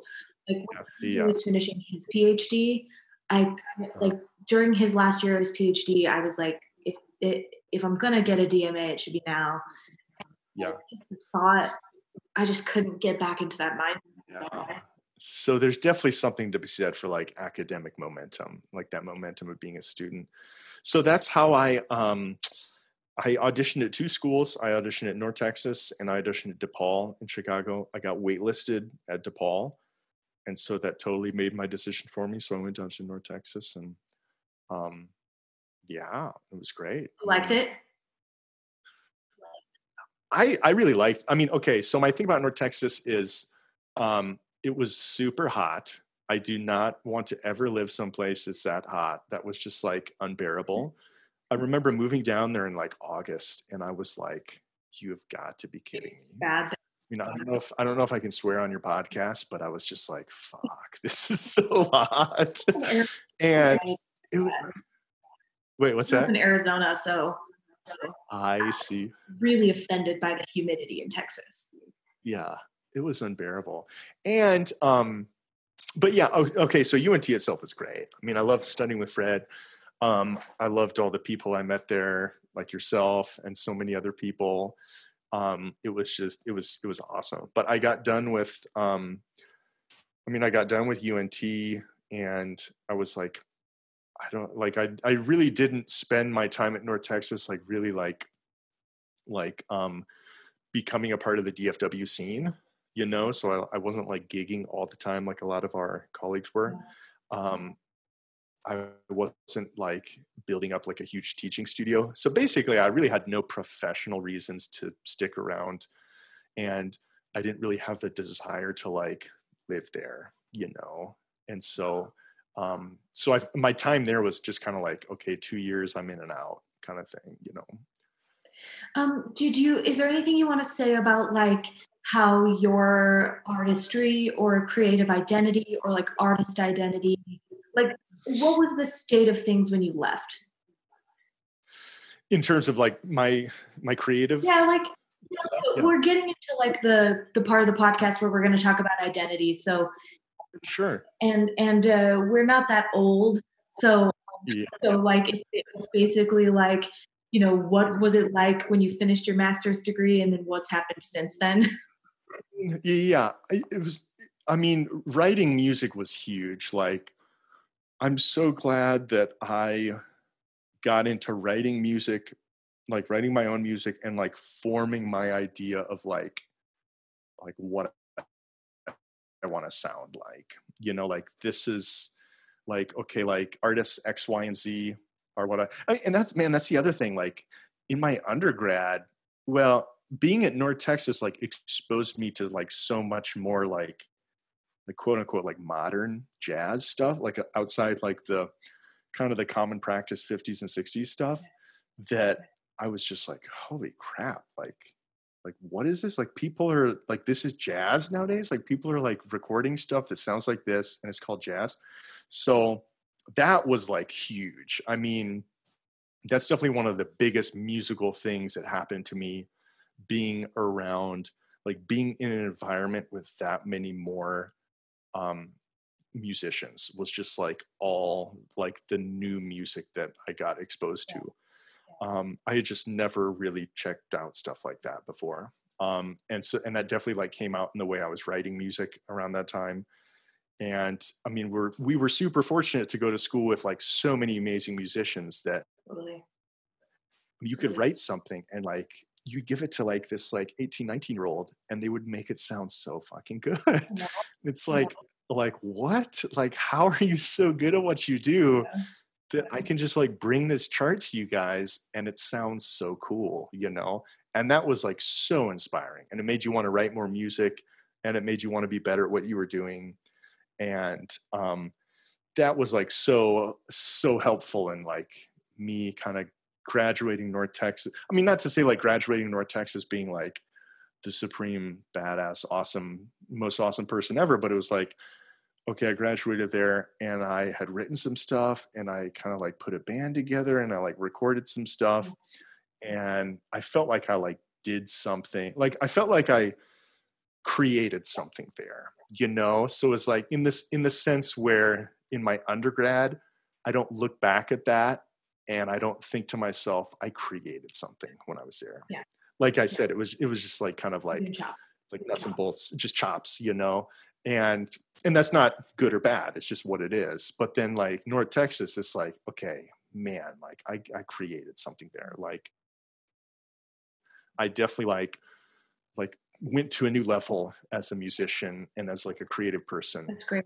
Through my time there, you know. Recovered so. some of that like um individuality. Yes, yeah, exactly. And it's like, and it just gave me the motivation um, to like just go forward and and kind of like keep doing that, you know. So let's um let's like let's just fast forward to like now, and will you tell tell the listeners like what you do now? Yeah. One more pause. Yeah, absolutely. Um, so will you tell the listeners what you are doing now? Yes. So right now I am finishing up my seventh year. I'm doing it virtually. Finishing up my seventh year teaching at Wichita State University in Wichita, Kansas. Uh, I am. Um, my title here is assistant professor of guitar. Um, most of what I do is I teach uh, lessons, you know, to music majors and some non-majors. So I'm ba- I'm like the only guitar teacher here. So unlike North Texas, where there's you know a handful of guitar teachers um, i'm it here. So i teach the music majors i teach all the non-majors like the like the nursing majors that want to play taylor swift songs and stuff like that. And um, we have this cool new degree like a bachelor of arts um, in applied arts applied media arts. Um, there's like three different tracks and you can do like an audio production track. So there's some like ba students that are doing that that i teach. Um, and then I do a guitar ensemble. Um, I do some administrative stuff. I'm like the director of jazz studies. Um, I'm the graduate coordinator. So gradually, since I've been here, I've kind of accumulated more administrative things. Um, but yeah, finishing up my seventh year here. Um, just got tenure, so that's exciting. So exciting. Yes, next year I'll be associate professor. You know, so. Yeah um, but yeah, it's been it's been good. I like it. And then you're like doing some gigging, doing some writing, maybe have mm-hmm. projects in the pipe. Mm-hmm. Yep. So um, I try to play here locally as much as I can. Um, I'm about three hours away from Kansas City, um, a little further than I like. I mean, it, Kansas City has such an awesome scene. I try to do some things up there as much as I can. Um, but uh, yeah, I just recorded an album in December that I'm very excited to to have you singing on. So I'm excited. I'm excited to hear those mixes when I finally get them back. Um, that's kind of my most recent like creative creative project is recording that, and that's a bunch of music I wrote back in 2016, I think, when I was on an artist residency down in Florida. A lifetime ago. Yeah, exactly, exactly. Um, but uh, yeah, that's kind of what's what's been happening. So let's um recently. talk about this identity stuff. Mm-hmm, um, mm-hmm. I am so bad at asking these questions because, like we were talking about before, with this like artist stuff, uh-huh. everybody's stories are so different and sometimes people don't even know the things that about themselves that are the most interesting to the rest of us because it's like it's yourself so you think it's boring. yeah right, right. Um, so um so maybe we can start with um i don't know i mean i just i like to talk about like what are what are the things about your experience as an artist that like maybe people wouldn't know? I mean i think that's ultimately the question. Um sure sure do you have anything like right off the bat that you know you want to talk about i guess it kind of depends well let me preface this all by saying i will be equally bad at answering these questions as you feel like you are at asking them but so let me preface this by saying like okay, so someone like you who is not me, who is like thinking of me as an artist or whatever, like what are you thinking of? Are you thinking of me like as a college teacher, like an academic, or do you mean like me as a musician? Because that's the, I mean, that's been the the thing about, like I keep saying, like being on this side of things in academia. It's like, you know, it's like I still think of myself as a musician and like a guitar player and like that kind of thing. And I think of what I do in my my job, like where, where I make all my salary, like I think of that as like one part of what I do, you know, yeah. me personally, like internally. But it's like mo- I think most people would look at someone like me and be like, "Oh, you're a call, you, you're a teacher, you're a college professor, you know, which is just interesting, you know, that kind of like perspective kind of thing. It's like, you know, and I think that's why, um, why I still say, and I still feel like I kind of just like fell into this position. Like I wasn't like, I, I wasn't really like hell bent on like, I have to find a college teaching gig. Yeah like that's my identity you know so um I, I feel like I'm kind of trying to evade the question, but I'm just curious, like what, like what are you thinking of? I think I think I more mean like not how other artists see you, but like maybe just more like what do you like? What do you think is like interesting about being a, a, a creative, or like you know, I mm. love to hear people talk about like ways that they're creative, like yeah you know i think most of us like that spend a lot of time doing like doing creative things uh-huh. get like get buzzy about certain ideas. So I'm also just curious, like about what are you, what are you like? This is why, like, I don't know how to ask. It's just like, what's the meat of like what's going on behind the scenes of you? Right, right. Man, that's a good question. Um, I I don't feel like I've been like super creative recently. Um, when when do I feel like I'm most the most creative? I, I'm sure you're creative with your students. Uh, yeah yeah i mean i mean that's that's great um i've never really like thought about that but like creativity in teaching and the way i teach you know it's like i love that i mean i love like thinking about how i want to present information and i love like being challenged with trying to figure out new ways to to like get students from point A to point B.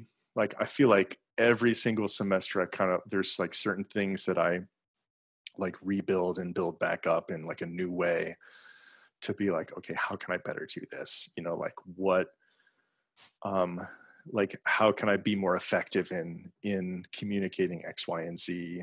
Um and that i mean that's like i've never really thought about that as a creative process but that's been such a creative process of just because when I got this into this position, I really didn't have like um, I didn't really step into like a guitar studio or a program that was like a well-oiled machine in the sense where it was like this is what we do, this is the way we do it, this is the curriculum, this is what the students expect. Um, it was kind of just like like I can do whatever I yeah. want, you know. So it was like building something from scratch and then like constantly like going back to the drawing board and being like I mean, it's just been like this constant project. I mean, it's like a it's like a growing, it's like a like like a living organism that it's like, okay, how can I like continue to, you know, like make this better you know yeah like i was i was interviewing a, a chef who runs this awesome mexican restaurant in dallas and mm-hmm. he he said like one of the ways that he's creative is like he he'll be kind of like sneaky about how he like motivates his staff and like you know he is getting them to like be creative themselves or to like have a certain type of culture or to like support each other in a certain kind of way. And yeah. kind of puppet mastering that. Yes. Yeah. Like encouraging culture a culture and like types of interpersonal relationships. Um, and i think that is so creative. Yeah. That's a great point and i've never thought about i think there's so many things that we do that we don't think of as creative until like someone else. Why I don't know how to ask this question. Yeah, yeah. Until like someone, I mean, that helped me just there, like you drawing parallels between the, and that, and that's why I think it's so cool about what you do with this podcast, about how you're interviewing like so many people at different disciplines. Mm-hmm. Um, and I would love to like off camera just talk to you about like your process with that. But anyway, um, enough about you. It's all about me. No, I'm joking.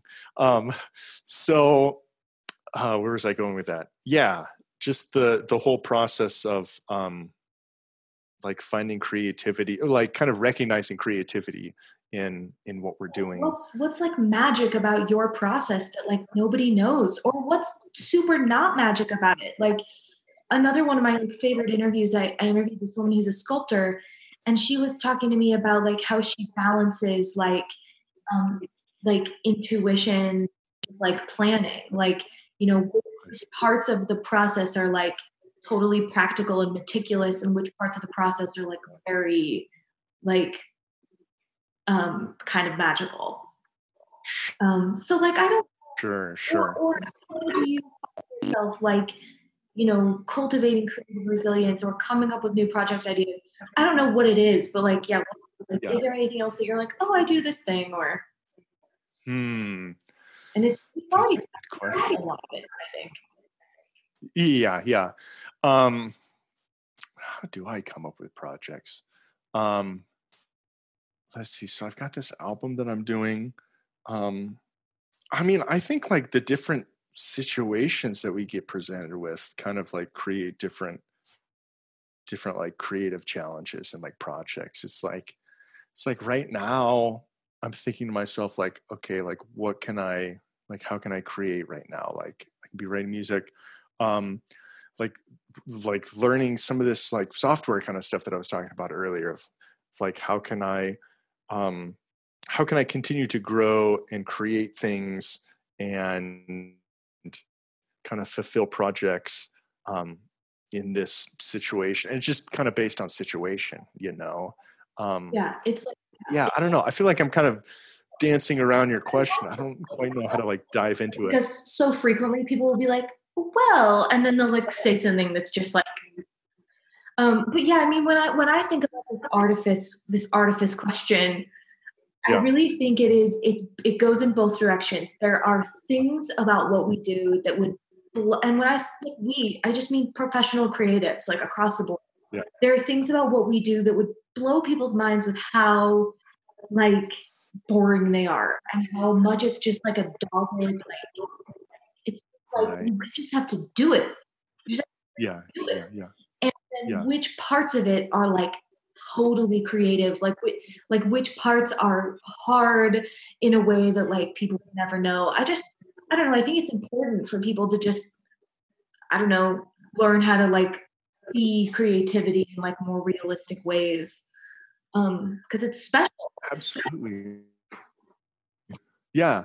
And now i'm like feeling i mean now that you say all that it's like yeah like maybe like we as as like creative should like develop a better like vocabulary for like tuning into that and like expressing that kind of stuff. Yeah.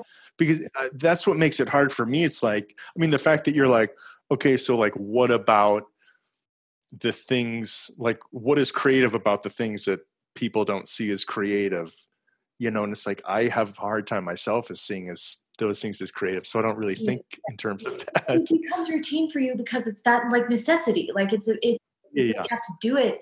Yeah and Right. i also think that like as artists like, you know there is just such a mystique around what we do that i think sometimes we even get into patterns of like not answering questions well like i know i experienced this where someone will be like you know what do you do and i just say like i'm a musician and then like i don't know what to say after that Uh-huh. Uh-huh. Exactly. um and i and i hear a lot of people talking about their process and using kind of magical words and then when i push a little harder on it they're like well okay but actually this is what i do So I just ask about right. it because some of that mystique i think totally deserves to be there Uh-huh. and and and but not for the reasons that it's there Right, right, right. i just Yeah. have maybe one last question Sure. do you have any thoughts like you know as a person who spends your your you know your profession um getting other people ready to embark on like careers as professionals do you have any thoughts about like value of art and creativity Man. It's huge Like my thoughts on the value of art and creativity. why do you want students to do it like what would what it, I mean do you ever have to talk to like student parents about like why it's like why I mean, sometimes, you know, that's I mean, those are like in a sense those are like- like the most important question. I mean, they are they're like the most important existential questions and they're like so often like the last questions that we ask ourselves because we get so like in the trenches with the minutia of everything, you know. Um no, I mean, like me as an educator, I feel like I don't, and it could be that I'm so young and that I still feel like I have so much life to live and about that a lot too and I feel like I shares I feel like I feel like I still share so many life experiences with my students just because of how close I am to them in age to the point where like like I don't f- sometimes I don't feel comfortable being like the like the wizened person like being like oh this is how you yeah. these are like the big important you know questions that i need. that i've found answers to and here they are you know? Um but it's like i don't know i mean all my students i just try to you know because like i mean wichita state isn't you know it, it isn't north texas and i have to like in one thing i kind of had to um just adapt to was that the students that i'm teaching they're not this like the not the types of students that I went to school with, you know. So it's like let me adapt to that and let me like kind of meet them where they are and like figure out like okay why like like we talked about like why each of us wanted to study what we studied. So it's like okay, let me meet these students where they're at and like figure out like why why are you doing this? Like what do you want to do with this? Um and just trying to work work them through that um, and trying to like still provide the same one thing that's been hard is like like providing the same sort of like excitement and like laser focus to this because it's like okay you get to the point where we're at and you've like seen life outside the horse blinders of like music school and and you look back on that and like we were kind of like laughing at like how laser focused we were at this thing. But when we were in those in that situation it's like that was our entire world. And so it's like like okay like now i'm on the other side of things and it's like i i see things outside of that but like i benefited so much from having that laser focus. So it's like how do i balance that with a student and not like disenchant them with things um, hard. yeah. Yeah yeah. I mean, yeah, I think it kind of comes down to like, how do you see success and like, you know, when we're talking about the value of art and and more specifically, I I like to talk about the value of creativity.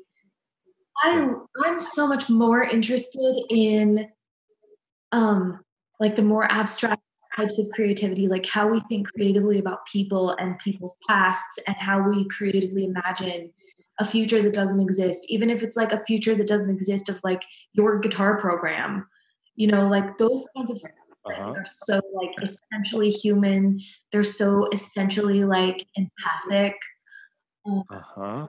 And I don't know. I I believe that like people who spend their lives in creative endeavors like understand those principles in a special way. Yeah. Which is why like I like talking with creative people. Yeah. That's amazing. Yeah. Um, that's you, why I'm like fired up about it. Yeah, yeah, yeah, yeah. I mean, I, yeah, I have nothing to add to that. You, you were definitely. well, I always ask at the very end. On this particular day, what is your dream collaboration? And you can include people who are not alive or whatever you want. Man, okay, my dream collaboration. That's a great question. And it's hard to it's hard for people to think of like the permanent thing. so just like what sounds exciting today i mean can it be something that is like totally tangible that i might be working towards right now? I'm i'm trying to work on a bunch of like stuff in logic. Like i'm working my way around logic and um, i hit up katrina kane and i'm like dude i love everything you've been doing and i would love to like lay down a bunch of stuff and send it to you and and she was like cool let's do it so it's like, I mean, the, the most immediate like knee jerk reaction to you being like like asking the question about collaboration It's like that comes to mind because that's like literally something that's on my desktop right now. Yeah. You know, um, if you could have like any like if you could just like do do a record of like you know not the one that you already did, but like you know your next project, anyone can play on it. Is there anyone you'd like love to be able to work with or to have worked with? I mean, probably. I mean, Pat Metheny is definitely at the top of the list. He's like my goat. He's like my guy. Like I've like so much about the way I hear music is based on the way I've I've listened to his albums. Um, man, that's a good question. Good answer. Like, yeah, you don't need more than Pat Metheny. Yeah, yeah. trying to think of something. I'm trying to who plays drums? Think of something more profound to talk. About. What's that? Who plays drums. It'll just be it'll just be the two of us, you know, or he'll be his orchestrion machine. We'll be playing everything else, you know. the theme stuff that I love, like yeah, the theme wild maze stuff is the stuff that like you know explodes my brain. Yeah, yeah. Okay, um, tell everybody where to find you, and that's it. All right. Um, you can find me online at williamflynnmusic.com. Um, you can find me on Instagram at wflynn13, I think. Um, and you can find me at Instagram at this like educational account that has long since been abandoned because I have just lost all steam and like um, putting content on that. It's called the Jazz Woodshed. Um, I think it's still active. Yeah, I haven't. I don't know if you want to go down like a nerdy um, educational guitar rabbit hole. That's a cool. That's a cool account. That's that's kind of all I have going for me right now. Well, you just got tenure, so yeah, pretty big. Yeah, like yeah. There we go. I can go into tenure hangover now. What's that? Find you at Wichita State University. Yes, University. yeah, exactly. I'll be I'll be teaching virtually. You can't find me on campus right now because campuses are closed, but you can find me. Yeah, yeah Wichita State. So, Will, thank you so much for talking with me. Thank you so much for asking me. I was I was honored. I love everything you do creatively and musically, and you're a total inspiration and hero. And I was totally honored to be asked to to take part in this. Well, it's my pleasure. Let's say bye to the listener, and then we can just chat for a minute. Yeah. All right. Sounds good. See ya. Thanks for listening to Artifice. Our music is by Jerem Hansen and artwork by Sarah Keel. If you'd like to recommend a professional artist for an interview on the podcast, please send me a note through my website, emvocals.com, and don't forget to rate, review, and subscribe. Thanks again. Have a great week.